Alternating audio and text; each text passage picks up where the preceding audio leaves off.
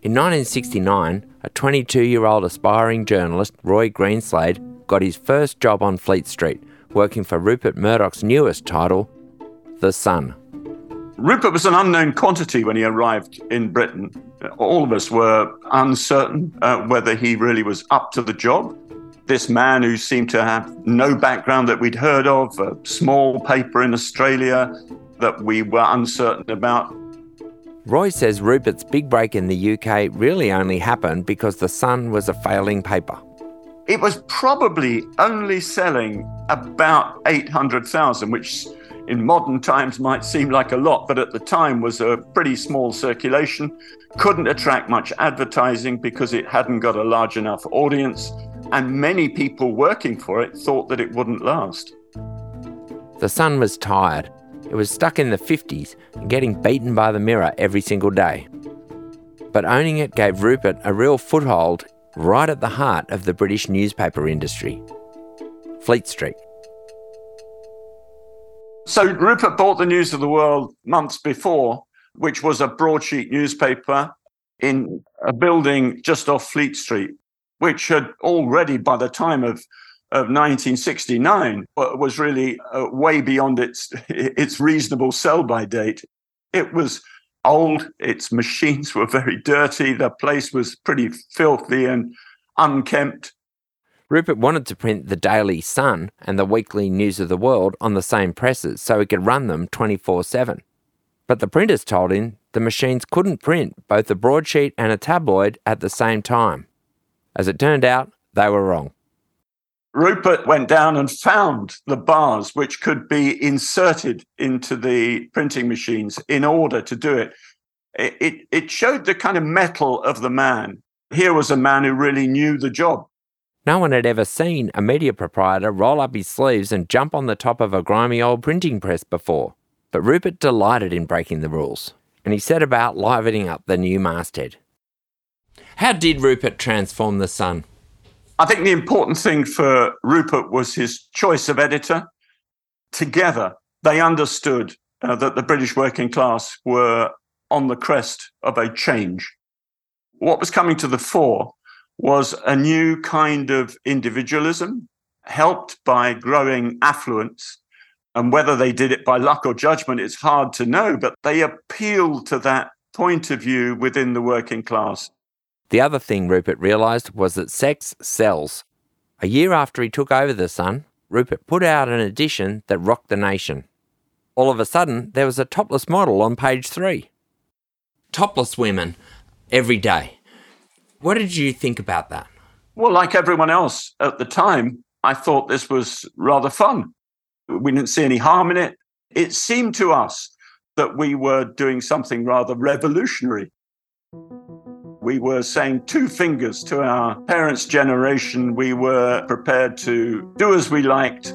Sex was suddenly liberated in every possible way, and the women that posed were doing so happily. And it seemed to us that we were part of a new revolutionary era. So you thought you were taking on Fleet Street? We saw ourselves as the new force in Fleet Street, that we were tearing up the old ways and inventing a new form of journalism, a new way. We were the enfant terrible of Fleet Street and proud to be so.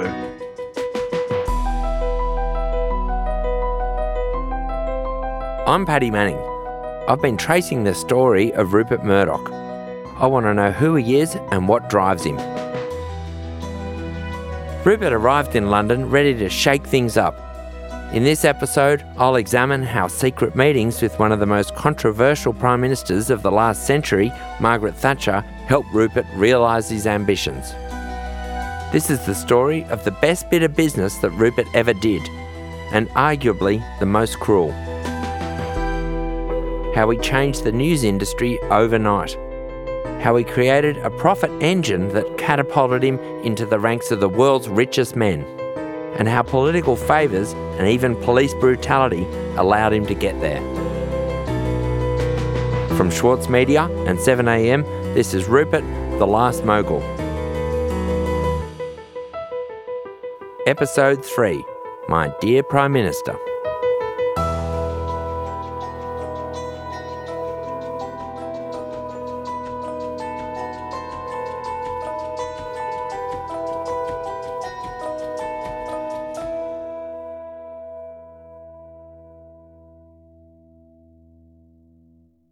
Rupert's transformation of The Sun and the News of the World earned him a nickname in the UK that he would never live down, the Dirty Digger.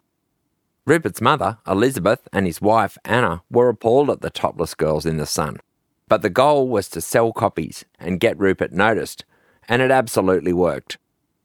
It took a decade, but in the 1970s, The Sun overtook the Daily Mirror as the leading tabloid in Britain. Rupert was king of Fleet Street, but he still craved respectability.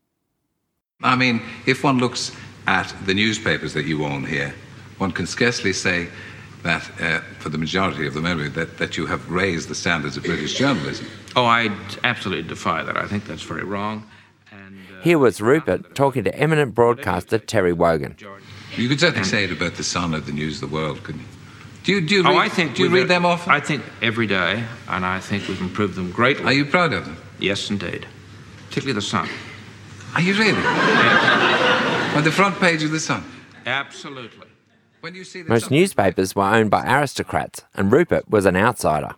He wanted to take on the establishment, and in the late 1970s he found an ally, the populist, iron-fisted Conservative leader, Margaret Thatcher. His death. Now, she's just coming into Downing Street now. Here comes the Prime Ministerial rover, bearing now Mrs Thatcher as Prime Minister. A huge crowd. Can you take us back to the late 1970s and the rise of Margaret Thatcher? Can you describe her for us? Back in the 70s, the Labour government was in a lot of trouble at the time, and the Tory party had what they regarded as a weak leader, and Margaret Thatcher emerged as the front runner. When Thatcher took office, Roy says she quickly became a unique political figure.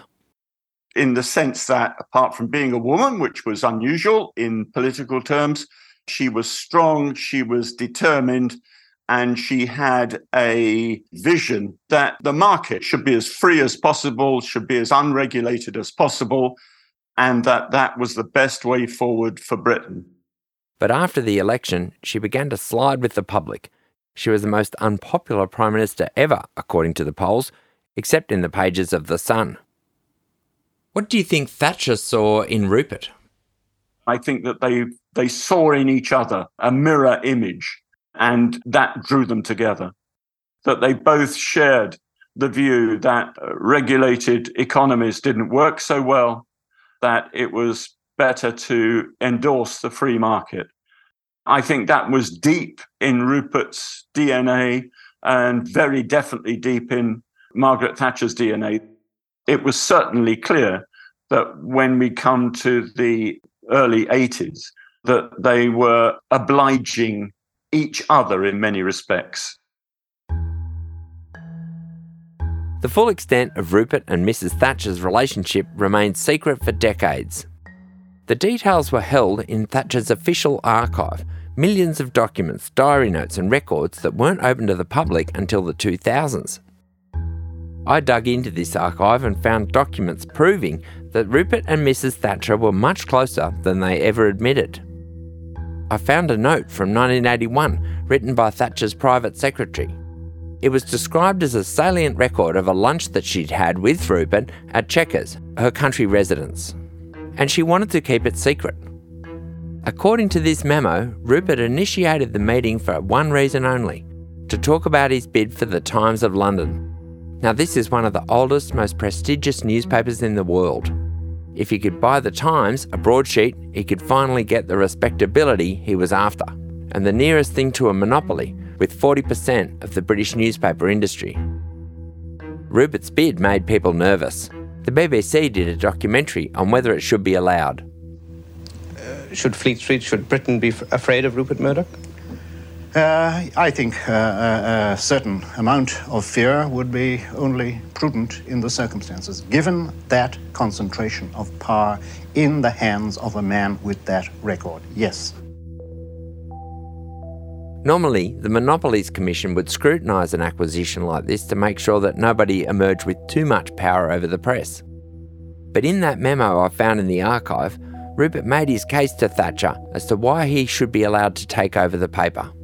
He promised not to interfere with the Times' editorial independence and said he would invest in modernising it.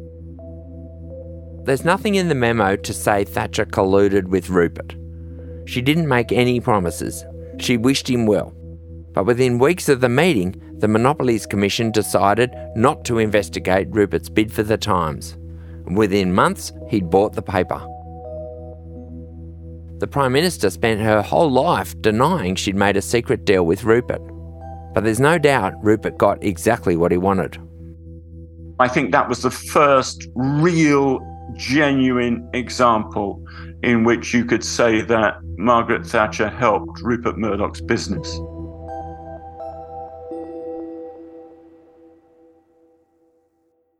You were, by 1981, back at The Sun, as I understand. How did you feel to hear that your boss was secretly kind of in cahoots with the Prime Minister? You know, rationally, it wasn't a big surprise. Margaret Thatcher's press secretary and one or two of her other advisers were regular visitors to the offices. It was assumed widely that Rupert Murdoch and Margaret Thatcher were, not to put too sexy a gloss on this, were in bed together. Yes. Not literally. Not literally, but certainly they indulged, I think, in pillow talk. There's evidence of that in the archive as well. I found a note handwritten by Rupert thanking Margaret Thatcher for that same lunch. He called her, "My dear Prime Minister." Rupert got regulatory favour out of Thatcher. He got the Times. But there had to be a quid pro quo. And that means Thatcher was getting something out of it too. It had taken another year for Rupert to pay back the Prime Minister's kindness. Argentina has seized the British Falkland Islands, whose ownership she's been disputing with Britain for 2 centuries. It was the news that stunned the world. After weeks of rising tension, Argentina's military dictatorship ordered the invasion of the Falklands. The Falklands are one of the most ridiculous outposts of the old British Empire. So small and so far from Britain that they are virtually indefensible. But 2,000 Britons lived there, and when Argentina invaded, Thatcher unleashed the full force of Britain's military might. Roy Greenslade was off on a beach holiday. When he got back to work, he found the newsroom of The Sun had turned into a war room. It was as if we were another part of the government on the command vehicles for the Falklands, that we were gung-ho for the war internally. The news editor was wearing a Siemens, and there was a great board up with a map showing the ships advancing towards the South Atlantic. Nowhere was that clearer than when you get to the sinking of the Belgrano.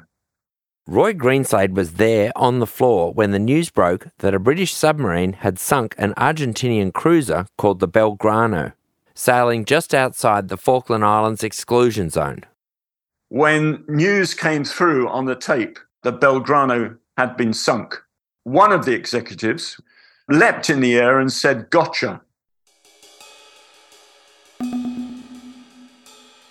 Kelvin McKenzie, The Sun's editor, jumped on it. He planned to splash the front page of The Sun with the one-word headline, "Gotcha." As more reports started coming through about the extent of the casualties, he had second thoughts. We didn't know the nature of the casualties, but within, say, an hour and a half, we did know. And Kelvin decided that we should perhaps change the front page. Kelvin went up to Rupert's office, suggesting maybe they should soften the headline. And Rupert said, "No, leave it. Leave the gotcha." So it was Rupert's decision to go with that. One word. Gotcha. One of the most famous front pages in the history of The Sun. It was a symbol of the paper's bloodthirsty coverage of the whole conflict. What did the Sun's support for the war do for Margaret Thatcher? Did the Falklands War lift her popularity? Margaret Thatcher was made by the Falklands War.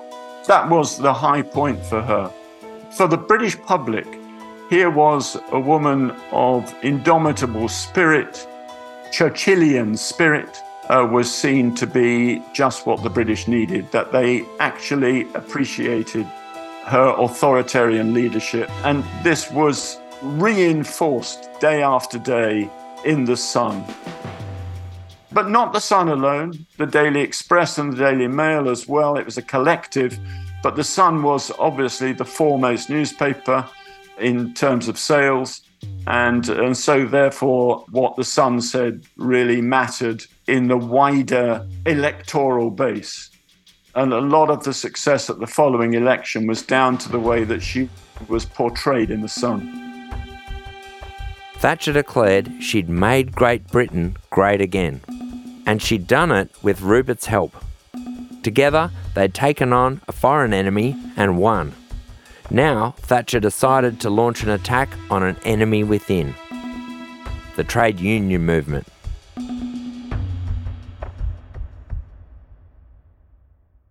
One of the problems in this country is that we have a comparatively few people. They could be measured in thousands who wish to destroy the kind of society which you and I value, destroy the free society. You were talking about striking ambulance workers. You were talking about ancillary workers in hospitals. This is the most important point you have raised. There are people in this country who are the great destroyers. They wish to destroy the kind of free society we have. They wouldn't have the freedom in the kind of society they wish to impose on us. Many of those people are in the unions. Margaret Thatcher came to power after what was known as the Winter of Discontent, when there were strikes across Britain and uncollected garbage piling up in the streets. When she took power, she passed a raft of anti-union laws. She banned so-called sympathy strikes across industries. She outlawed picketing, and she made unions liable for the damages they caused when they went on strike. First, she targeted the coal miners. The miners of County Durham are still relying on old-style muscle in their confrontation with the Tory government. 56,000 men in the Yorkshire mining district, the biggest, most elite group of Britain's miners, have been called out on strike next Monday. The immediate cause of the strike is the closing of one pit for economic reasons. The board say that it's losing money. The people who pay for coal are entitled to have a reasonable price coal when it can be obtained. That does mean that the older, uneconomic pits have to be closed down. The unions lost. More than 11,000 strikers were arrested, and the mines stayed shut.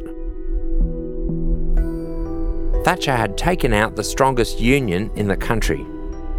The print unions on Fleet Street were widely considered the second most powerful, and they were watching closely.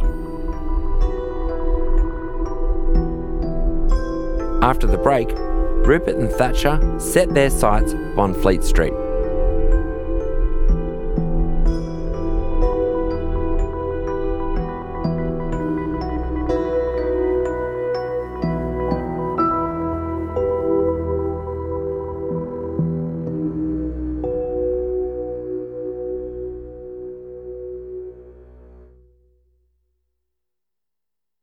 As a 7am listener, you value the story behind the headlines.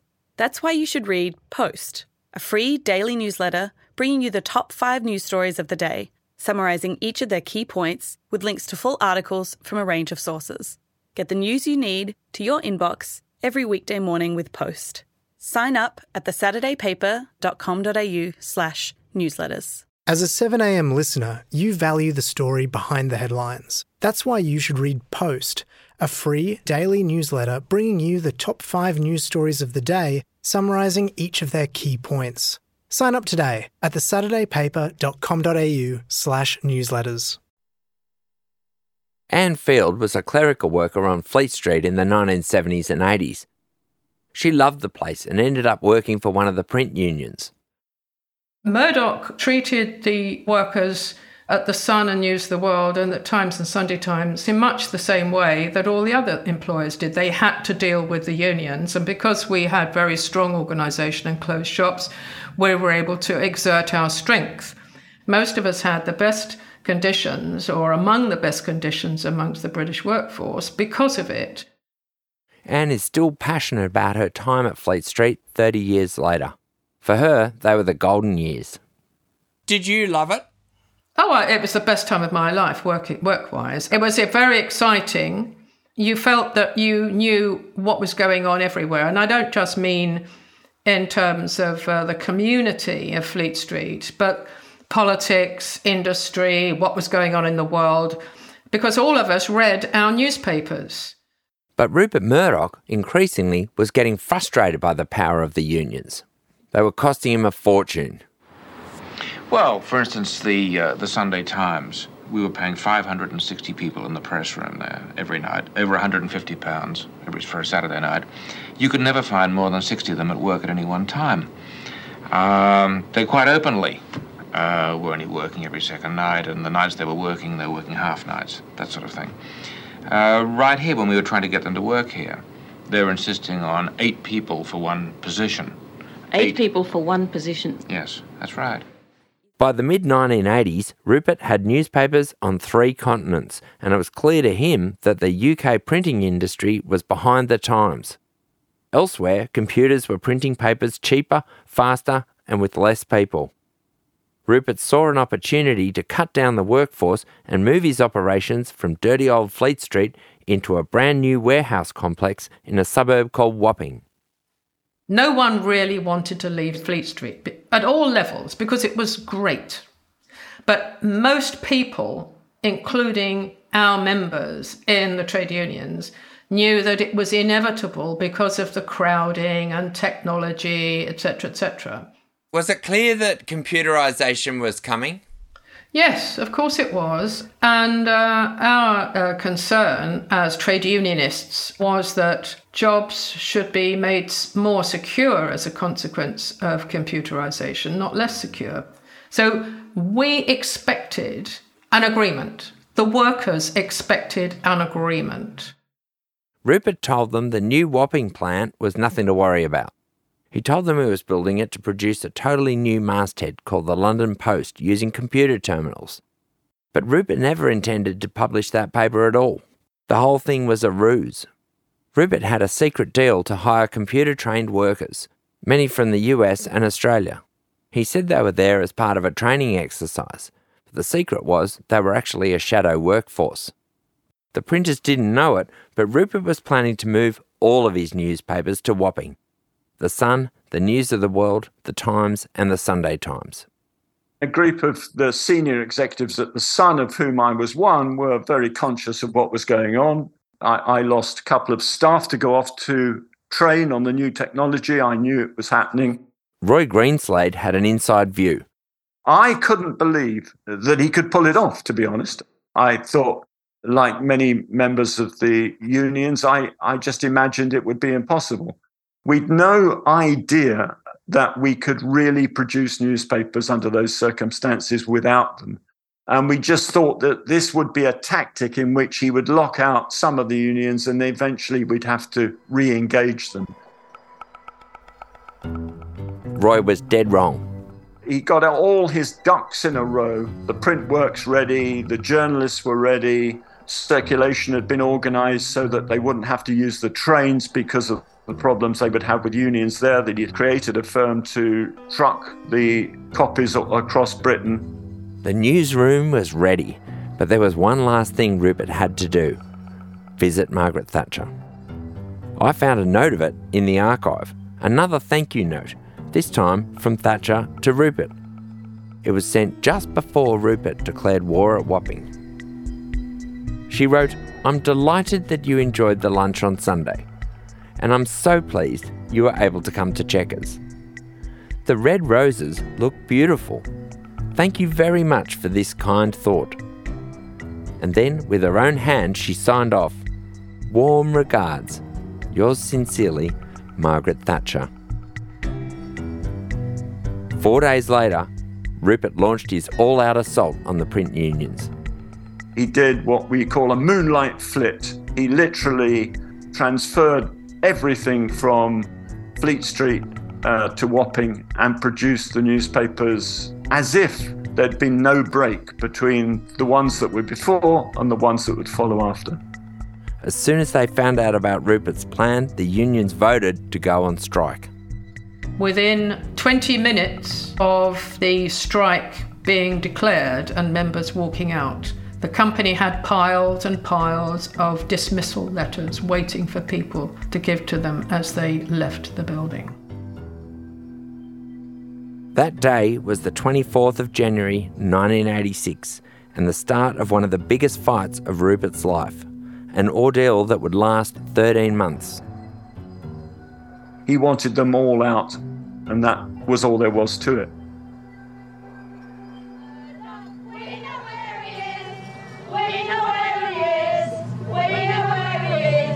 Looking for Rupert Murdoch, we know where he is. He's hiding behind the old barbed wire. They call it Fortress Wapping, Rupert Murdoch's printing factory that sparked his war with British printing unions. It's now the front line for an industrial battle to the death. Razor wire, police and armed guards. Rupert's fight against the print unions would go down in history as the Wapping dispute. 5,500 sacked union workers, along with a handful of journalists who joined the strike, camped outside Rupert's Wapping factory. Their aim? To do anything it took to stop Rupert's papers from reaching the outside world.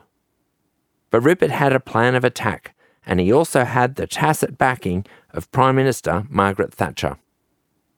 She was a cheerleader for Rupert, standing up in Parliament to deride the strikes as, quote, socialism in action. She sat for an interview in the Times, condemning the strikers in Rupert's own paper, printed at Wapping. And it wasn't just rhetoric. She made sure Rupert had full police support. The police powers were invoked days ahead of the strike. Yes, that's right. I mean, before the strike had even been announced, police barriers were being put up around the Times newspapers. You know, the tension was mounting. Margaret Thatcher's anti-union laws, which allowed the police to crush the miners' strikes a year earlier, were now used to protect Rupert's business. So when the strikes kicked off, hordes of police on horseback and in riot gear descended on Wapping. They stayed there for a year. The cost of police protection alone ran into millions of pounds. The unassuming suburb in London became a war zone. And so did you join the picket line? Did you help organise that?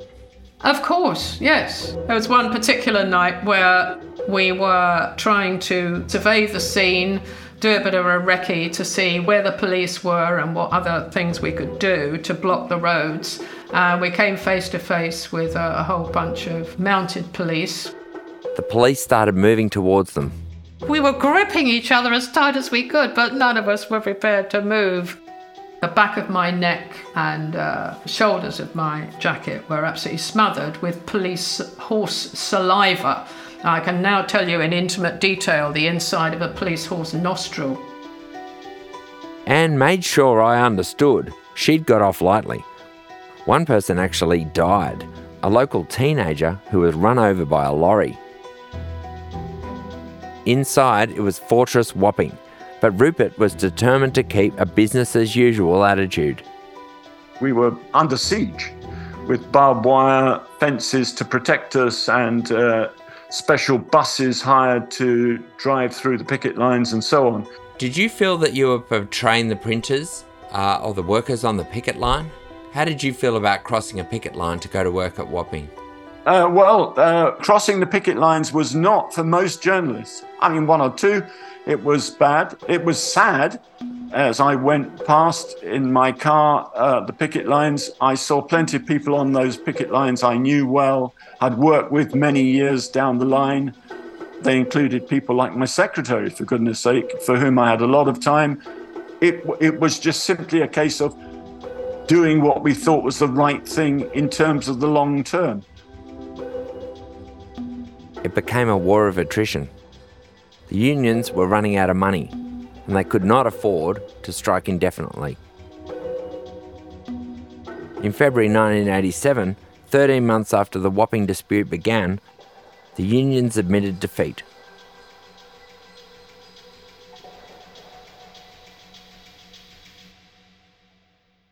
They did grind the strikers down in the end, didn't they? Yes, it has to be said that some people had already left the dispute, but it wasn't running out of steam in the way that was alleged at the time. Huge numbers of people were still involved. Stopping the dispute caused unbelievable acrimony amongst the members. Most of the members who were involved in the dispute did not want the dispute to end, etc., etc. So it was a tragic, acrimonious end. And after the dispute, none of the workers were reinstated, and no trade union has been recognised since. The Wapping dispute is Rupert's most ruthless victory. He would not compromise on rehiring those 5,500 workers, and he never again recognised unions at his UK operations. Rupert won at Wapping, but he couldn't have done it without the support of the police and Margaret Thatcher's anti-union laws. The police defended Wapping like they were Rupert's private army. Was Wapping, the success of Wapping, evidence of a kind of tacit deal between Rupert Murdoch and Margaret Thatcher in your mind? I think the coalition of interest between Margaret Thatcher and Rupert Murdoch over Wapping is really important. She cemented the enduring friendship with Murdoch. She would guarantee that thereafter he would be hugely supportive, as his papers were in the following years. But for Rupert, this was a business transformation. Unlike all the other proprietors who had to reach deals with their unions and go halfway, he had literally eliminated trade union strength altogether. And that enabled him to make what I've often called super profits. And it was the basis on which he was able to expand elsewhere in the United States. It really was the case that although we tend to demonize Rupert for what he did, it was clear that he led the way and other proprietors followed him. Yeah, all right. Yeah, do come up so you can really see where we are. These days, Anne has become an archivist of the dispute. She looks after a collection at the Marx Memorial Library in London, and she offered to show me around this time capsule of Wapping. Right, just to set the scene, this is one of my favourite posters from the dispute. Anne holds up the poster. It's a picture of Rupert Murdoch looking straight into the camera with one of his newspapers unfolded in front of him. Murdoch is holding up a copy of the Times. Caption underneath is, "The truth? He couldn't give a 4x. If you care, don't buy Murdoch's papers, The Sun, News of the World, Times and Sunday Times." We pinched the slogan of the 4x lager. It's a swear word that nice people don't use. Mostly. Anne told me that the workers came out of the dispute blacklisted, never working in print again. People lost their trades, their livelihoods, even their homes. That kind of devastation in a single community takes an enormous toll, and it's clear to this day Anne still feels the effects of what happened in those 13 months. She sees the dispute as a warning to the rest of the world. What happens when moguls like Rupert act unchecked? To me, it's the society and the leadership of society that allows creatures like that to dominate that needs to be changed. So yes, although he's personally responsible as the leader of the company, the owner of the company, then the people who were influenced by him, whether it was Margaret Thatcher or Tony Blair or whoever, they are the ones who are responsible as well for how workers were treated then and are being treated now.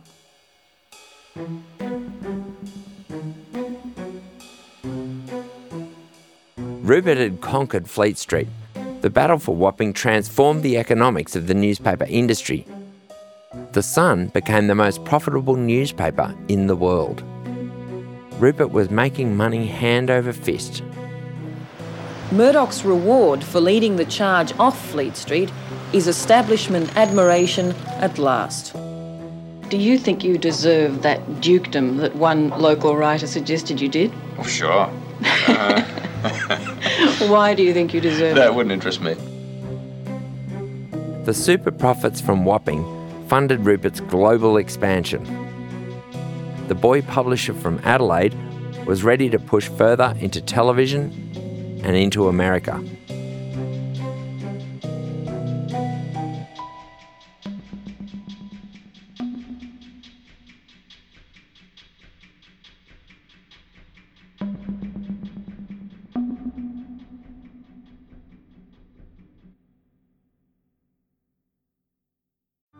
Mahler's music embodies the very essence of humanity. Experience his epic Song of the Earth with the Australian Chamber Orchestra, Richard Tognetti and internationally acclaimed opera stars Stuart Skelton and Catherine Carby.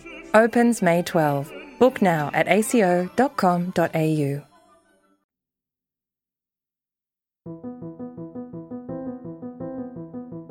Next episode, Rupert's power and influence reach an all-time high. He'll launch his most singular creation, Fox News. But his unrelenting drive is beginning to take a toll, especially on his family. She wanted him to slow down. She wanted to have a more normal life.